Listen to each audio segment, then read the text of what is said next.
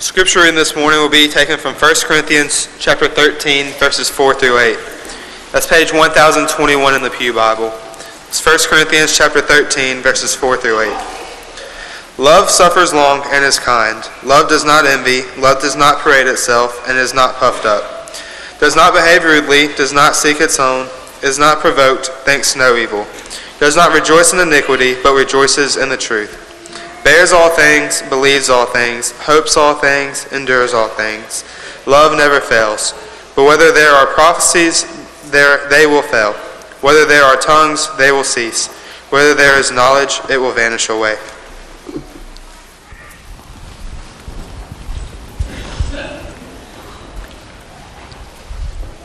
Good morning. It is good to see each of you. If you're a guest, again, we welcome you. It really does encourage us that you're here, and we want to be an encouragement to you. And again, another welcome to Jody. We're glad that you're here.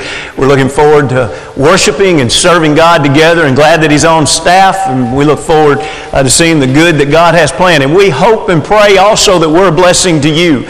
Uh, many of us, and hopefully all of us, can say that being a part of this church family has been a blessing to us. God blesses us so in turn we can bless others. And that's truly uh, what we want to do in our life and what we want to be as a church family. Two very polite people sat down to have a meal together. And there was only two pieces of chicken, and one piece was noticeably larger than the other piece. And so they insisted that the other take their serving first. And finally, after that went back and forth a couple of times, each declining, going to the other, the first fella reaches out and takes the largest piece of chicken. Well, the other person is surprised at what they thought was rude in that act and called him on it and says, How can you do that? You took the largest piece of chicken. To which the other asks a question to reply to that question and says, Well, which piece would you have taken? And the other says, Well, I would take in the smaller piece, of course. And the person says, That's exactly why I took the larger piece, so you could have the piece you wanted. You know, politeness might not always be as simple as what it first seems. And we've been studying now for several weeks that love is so easy to misunderstand. And yet we ought to devote our life to being a student of this love that we read about in 1 Corinthians, the 13th chapter. We have 15 descriptions of love, and in the original language, all of them are verbs. In other words, there are things that are to put us into action. But the motive behind this action ought to be love also, and that's what we learned several weeks ago in studying the first three verses. That love, let's start that again. Life minus love equals zero. And so everything that we practice ought to be this agape, this love, and everything that we do in that behavior ought to be purely from the motive of that love. We looked over the past few weeks at verse 4, and we've seen that love suffers long. In other words, it's not monkey see, monkey do. You hurt me, I'll hurt you back. Instead, it's willing to say, you know, you hurt me, I'm going to pause and I'm going to see what God would want me to do in this situation, and God would want, not want us to seek our own vengeance. And so instead, what we're going to give back is kindness, and that is a merciful kindness where we return good for evil, what the other person needs. We also have learned that this love does not envy. In other words, we truly want others to do well. We want to honor them when they're due honor. And when they excel, we want to be the ones that are happy for them and commend them, not going through life believing that it's our place to be better than everyone else. And that brings us to the next one. Does not parade itself. In other words, a person that's practicing this love does not go around saying, look at me, look at me, because I get my confidence in whether or not you're noticing me, whether or not you're complimenting me, and whether or not you like me. And we also see in that that that type of love that we're studying is not puffed up because if we do become arrogant, it's literally the idea of like a windbag being blown up, it blinds us. This type of love, if we don't practice it, this puffed upness literally blinds us so that we don't see others and what they need. And we don't see God for who He is. And we don't even see sin for what it is. It's very blinding to be puffed up. Love humbles us, so we truly do see the need of others. We truly see God as He is because we're humble, exalting God. And we truly do see sin and the devastation of it, and that we want to avoid it. We talked about the fact that in this next picture we get a warm, fuzzy feeling, and it's wonderful when we can have that. There's nothing wrong with having that, but that's not the standard of love. Instead, when we look at the standard of love, we look here at 1 Corinthians 15 and we see that it is the action, it's the verbs, it's what God calls us to do. And oftentimes it's not going to leave us with a warm, fuzzy feeling. Instead, in John the 13th chapter, when Jesus practiced love and then turned right around and taught about it, he washed feet. And then he turned around and said, A new commandment that I've given to you, that you love one another as I have loved you. And by this may all men know that you are my disciples, is the way he closes verse 35. And so in this, we've been talking about that, that imagine Jesus sitting for a portrait. And, and, and imagine Paul over here sketching, but instead of sketching as we normally think, he decides to do it with words. And he writes 15 descriptions that Jesus fulfilled every one of them. But this week I'd like to ask you to think of another dimension of that illustration. Perhaps all of you remember in your school days, some of you remember it because it's in the morning, right? You remember Picture Day though? Do you remember when Picture Day came around and you could buy the, the, the prints of the original photograph? Remember you could buy the 8 by 10 or the 5 by 7s or the wallet size? Do you realize that in a sense we are to be reprints, if you will, of Jesus? In other words, here's this portrait of how Jesus loved. And what if every home today, we went home into the homes that we live in and we were a reprint? We loved others as Jesus loved us. And what if when we went to the school and to work tomorrow and to, to out in the community, what if we literally were a reprint, if you will, where literally we looked like the portrait of Jesus in the way that we loved one another. With that in mind, let's go to the beginning of the fifth verse now and let's see this description in verse 5. This love does not behave rudely. Isn't it interesting that this idea of rudeness and politeness is from Scripture? In other words, we hear a lot about this even in our society today, perhaps when someone is rude or when someone's polite. And, and so, if we're not careful, we immediately simply and only make it a societal issue, a social issue. But I want you to see it wasn't man that sat down and said, hey, this would be a great way for us to interact with each other. It's God in His design of love that did this. The sad stat that came out recently is 79% of Americans believe that rude behavior is on the rise in America. Isn't that sad that by far the majority of people believe that America is becoming more and more rude? We can't live everybody else's life, but we can live our own.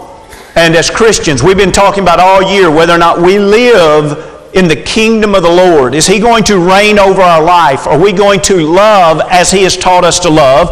Or are we going to live in the world where the world too has a level of politeness, but it is a much different standard of consistency than what Christ would teach us? It's interesting to read what individuals think are rude.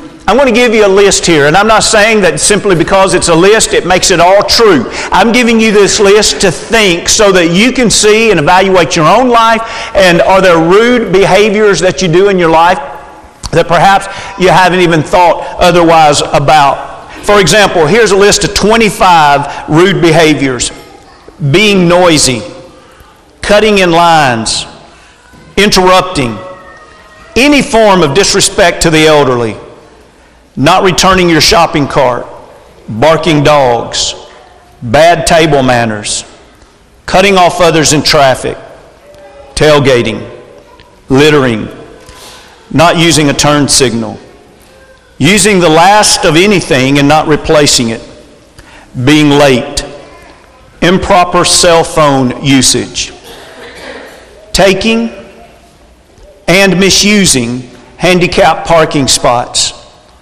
not teaching and enforcing manners in children, taking credit for the work of others, Personal grooming in public. Just yesterday, I wondered why the woman was not pulling up when the traffic eased up. She was personal grooming in public. Treating store employees, wait staff rudely. Cashiers who talk on their cell phones and don't acknowledge customers during checkout. Blocking the aisle in Walmart and grocery stores. Leaving messes in public restrooms driving slow in the left or the passing lane. Amen. Talking and using a cell phone in movie theaters, which, by the way, did you know that movie ticket sales are going down? Of course, in part, the argument is maybe Netflix and things, but another serious consideration is that there is so much rudeness in theaters, they're thinking that is literally affecting movie ticket sales. That's interesting the powerful impact of rudeness. Not picking up after your dog. Let me read you a quick six things that the Houston Chronicle said about business. This was in the business section of the Houston Chronicle, and they listed six items that they say are always rude in the workplace. Number one, disrupting others, poor manners, failure to greet and acknowledge others, failure to refill, crude language, and crossing the line. It's interesting when you think really what rudeness is and then what it does communicate. In other words, simply defined, rudeness is unbecoming behavior. But really, and you get down to the heart of it, what rudeness is, is rudeness is the idea that says, I am behaving in a certain way and I do not care how it affects you. I want to do it and I don't care about you.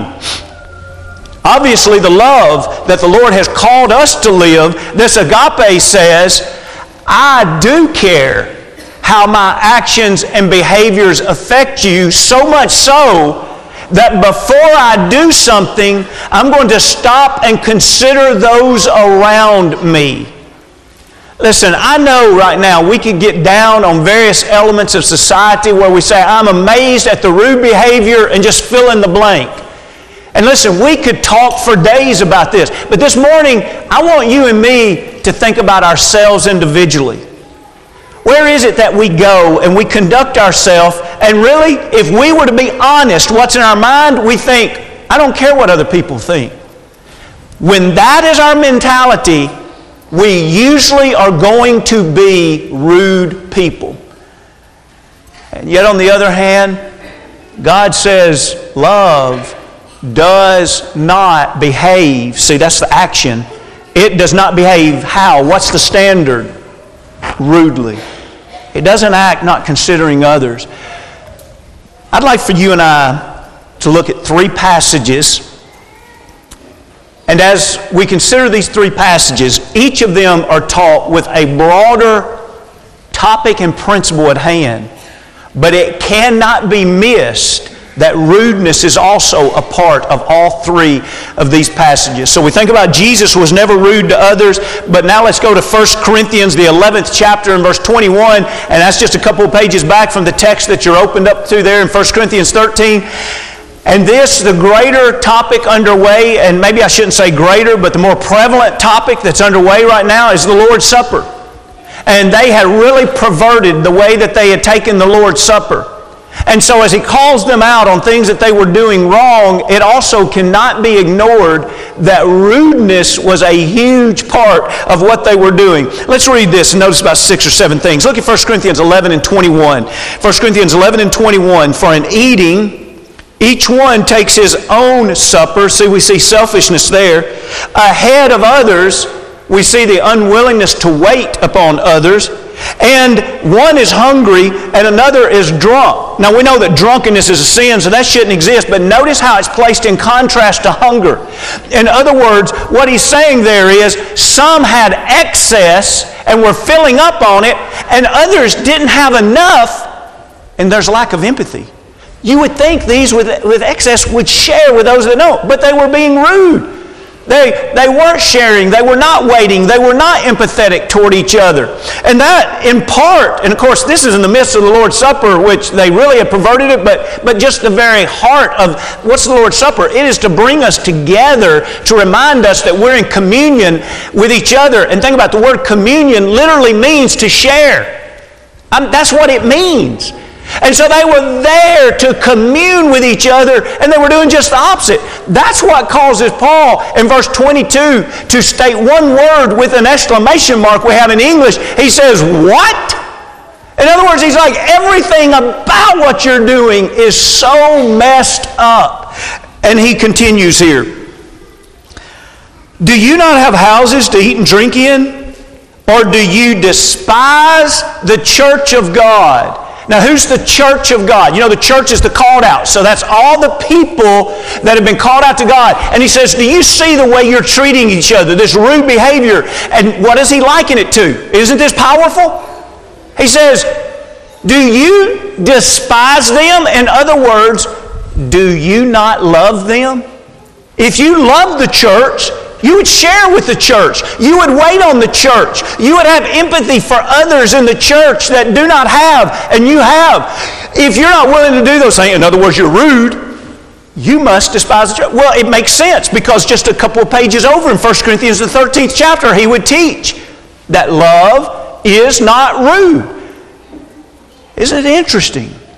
That rudeness is not just a matter of someone saying, well, that's just kind of the way I am. God says, no, no, no. Rudeness is a matter of you not loving others.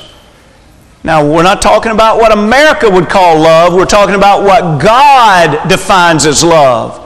And God defines this in a beautiful and, uh, and a challenging way. And so let's finish this. Uh, he gives us two more great things here. No, so do you despise the church of God? And notice this second one. And shame those who have nothing? So notice what's happened here. He's talking to the one that's rude, and he says, Okay, is the problem you just don't like the church, you don't love? And then notice the effect it has on others. He says the effect it has on others is you're going to create shame in the lives of those that you're rude to. In this particular situation, what he was doing was he says, here are the people that have excess, they're coming together, they're not waiting, they're not sharing, and here are the people that do not have enough. And any of you that have ever been there, I don't have to say anything more. But if you have forgotten what it's like to not have while people around you have, and the people that have will not share, it becomes embarrassing. We've seen it in school a child that doesn't have, and other ones have and will not share, and it becomes embarrassing. Sometimes it can even become a situation of mockery. But how many times have we seen a child love?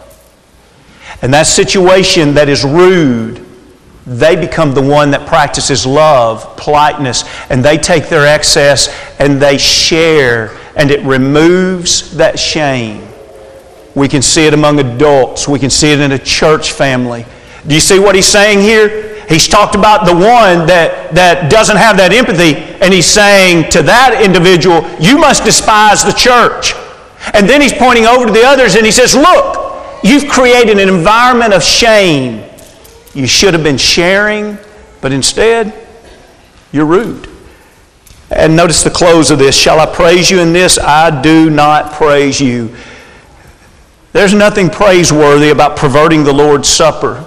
There's nothing praiseworthy about bringing rudeness into God's family. Let's notice a second example. You remember when the lady came in to wash Jesus' feet with her tears and her hair? And the greater subject matter, if you want to be turning back to Luke 7, Luke 7, the great subject matter that is at hand there is that Jesus is going to talk about who receives forgiveness, and he's going to relate it to love. But have you ever thought about that in this story, he teaches what Simon didn't do, and he teaches what the woman did? And listen, I'm not saying it's kind of like this, I'm saying it's like this. That's how he proves who loved and who didn't love. It literally is a case study of look at the rudeness in this man Look at the generous politeness in this woman. Let me show you who doesn't love, and let me show you who does love. And it goes right along with 1 Corinthians 13. Love does not behave itself rudely. We don't and won't take the time to go over that whole story. It's a beautiful story. I just want to drop down to the part of that story where Simon is being addressed by Jesus here. Look with me if you will. Luke 7, verse 44. He turned to the woman and he said to Simon, so he's looking at the woman, but he's going to talk to Simon because he's going to use the woman as a teaching example here. And he says, Do you see this woman? I entered your house and you gave me no water for my feet. Now, that would have been the general and customary way to properly get, greet a guest in that day and time and to supply their needs. Their feet would have been dirty and they would have offered a basin of water, a towel, and if they really would have been hospitable and polite, they would have offered a servant to wash the feet. And if the servant wouldn't have been there, like Jesus in John the 13th chapter, Simon would have washed the feet. But he didn't offer that. And so, in that rudeness being pointed out, notice what he says about the woman. But she has washed my feet with her tears and wiped them with the hair of her head. Number two, you gave me no kiss. Now, that may seem strange to you and I, but that was just an appropriate greeting in that day and time. And so he walked into their house and he was rude. They gave Jesus no appropriate greeting. And so Jesus calls him out on it. He says, I've been here, and the whole time I've been here, you've been rude to me. But look at this woman. Look how she has treated me. Notice, this woman has not ceased to kiss my feet since the time I came in. So she's not kissing his cheek. In humility, she's kissing his feet. And Simon, in his arrogance and rudeness, wouldn't even kiss Jesus in the customary way of his cheek. Look at verse 46. You did not anoint my head with oil. Again, a customary way to show honor to another. He wasn't going to show Jesus honor because he didn't honor Jesus. Again, he was rude. But this woman has anointed my feet with fragrant oil. In other words, Simon, you could have just taken this very inexpensive oil and showed honor to me, but you wouldn't do that, pouring it on my head. Instead, this woman, in her kindness, her politeness, she has taken a very expensive oil and she's put it on my feet. Now, I want you to notice it's not me making this application. I'm not twisting scripture here. Look what Jesus says, verse 47. Therefore, in other words, he's saying the examples I just gave you is why I can say what I'm saying. Therefore, I say to you, her sins, which are many, are forgiven, for she loved much. But to whom little is forgiven, the same loves little. Isn't that powerful? In this story, Jesus, how are you going to prove to Simon this woman loves you? And he says, Simon, I'm just going to show you how she treated me, and I'm going to show you how you treated me. You were rude, therefore I know this. What do you know, Jesus? You don't love me. You were very polite to me. What do you know about that, Jesus? He says, I know this woman loves me. Husbands and wives, we can say we love our spouse. But if it's a regular thing for us to be rude to them, God would say, You don't love them. Moms and dads, we can say, Oh, I love my children. But if you're regularly rude to your children, God would say, No, you don't love your children. Children, you can say, Sure, I love my parents. But if you're regularly rude to them, God would say, No, you don't love them. Rudeness Rudeness reveals that I don't care how my behavior impacts you. I don't what? I don't love. I don't care. I don't love. and so it becomes selfish in motive. Let's look at one more example and we'll close.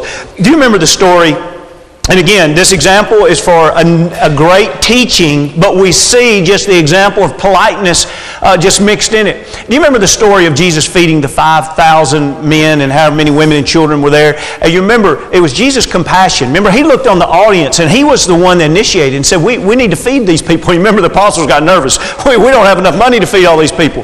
And so Andrew goes and he finds this little boy's lunch. Now, what are we going to do with five loaves and two fishes? Now, let's just scan some verses here. Look in John 6 and 9. We see that the lad here has five barley loaves and, and two small fishes. At the end of verse 10, we see that there's about 5,000 people gathered there. And in verse 11, we see that Jesus performs this miracle and he turns this little boy's lunch into so much food that the thousands upon thousands are fed and there's even leftovers. Notice the end of verse 11 as much as they wanted. Hey, it's an all you can eat today.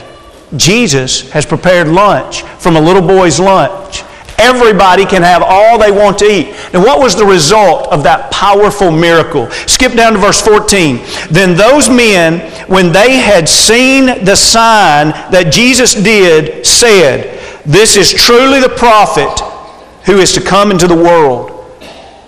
Do you see the result of this is that Jesus is glorified. They realize this is more than just a man. Later on, hopefully, many of those people gathered there realized that Jesus was also more than just a prophet. But at this point, the people that saw this miracle, they could no longer deny. They had to admit this is not your average good teacher. There's something powerful about this man. Jesus is the hero in this story. But have you ever thought about who's also one of, much smaller scale, but another unsung hero in this story? Usually, when you give up your lunch, you give up your lunch. You don't get anything. What about if Andrew comes around and says, Hey, son, uh, we, we, need to, we need to take your lunch? I feel like I know some boys that if Andrew would ask them, they said, No, buddy, you go get your own lunch. I thought ahead today. I packed my own lunch because I'm smart. If you want your lunch, you pack your own lunch next time. Listen, this boy showed great politeness to say, I'll share. I'm sure this young man had no idea of what Jesus could do with the lunch. I don't think this young man thought, you know what, I'll share my lunch with thousands of people in some way. I'll get all you can eat today. Now we know that's the way it worked out. But about the generosity. Then, as we start bringing this to close, I want you to think about this. The only way his generosity was so powerful was because it was with Jesus. Powerful things happen when our politeness is not just because, oh, I've just been trying to work on being a better person. But when we can honestly say, I'm setting out to not be rude to anyone because I want to love as Jesus has taught me to love. I want to lift up Jesus. I want to be a reprint, if you will. Here's a portrait of Jesus. I want to be a reprint. I want people to know more about Jesus because we share in a relationship with each other. Rudeness shuts the door of opportunity to show God. Because rudeness is the absence of love, and God is love.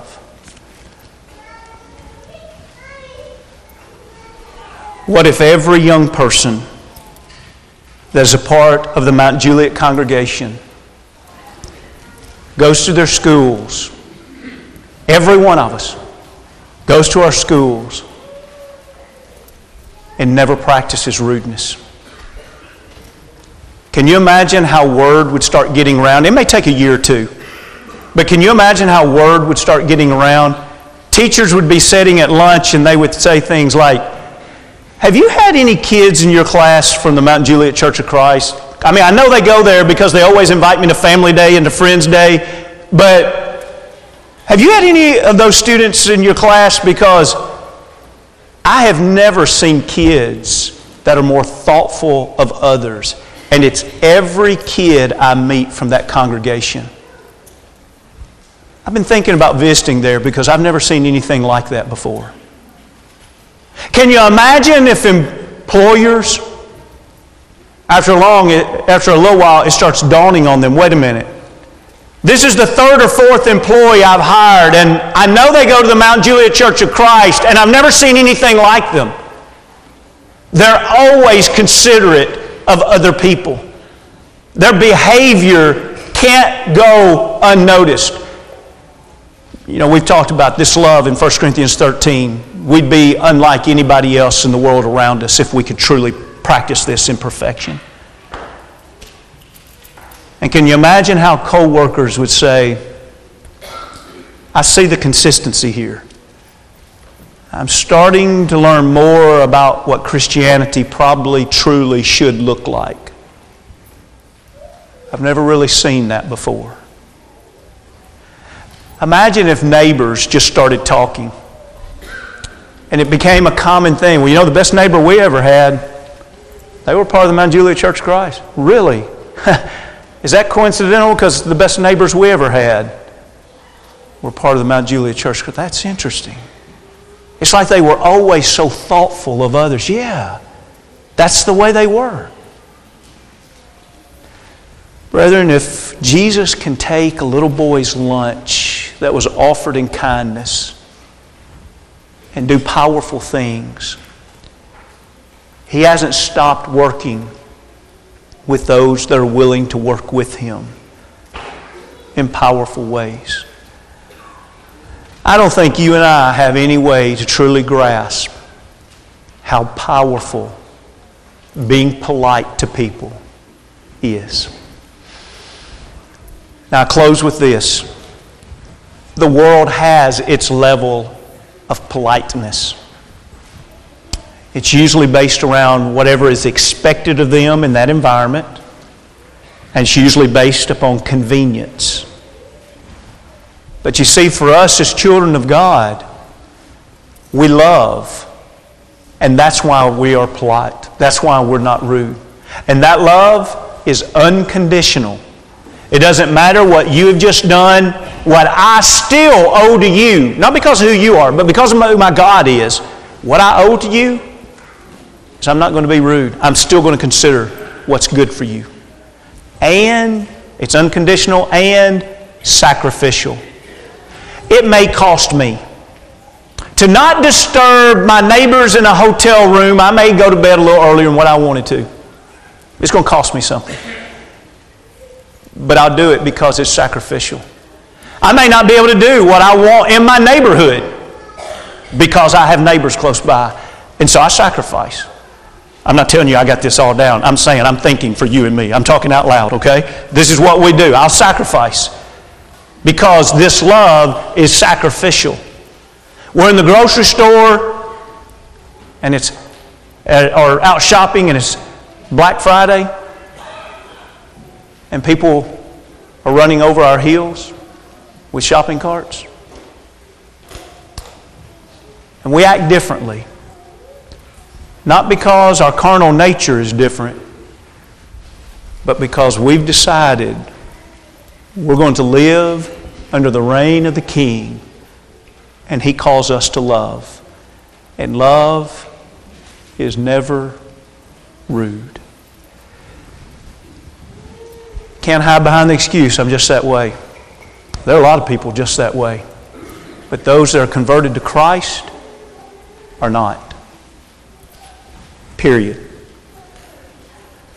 We're about to sing a song of encouragement. And I know we've been talking about things that's very hard to live out on a consistent basis, but that's the high standard that the Lord gives us.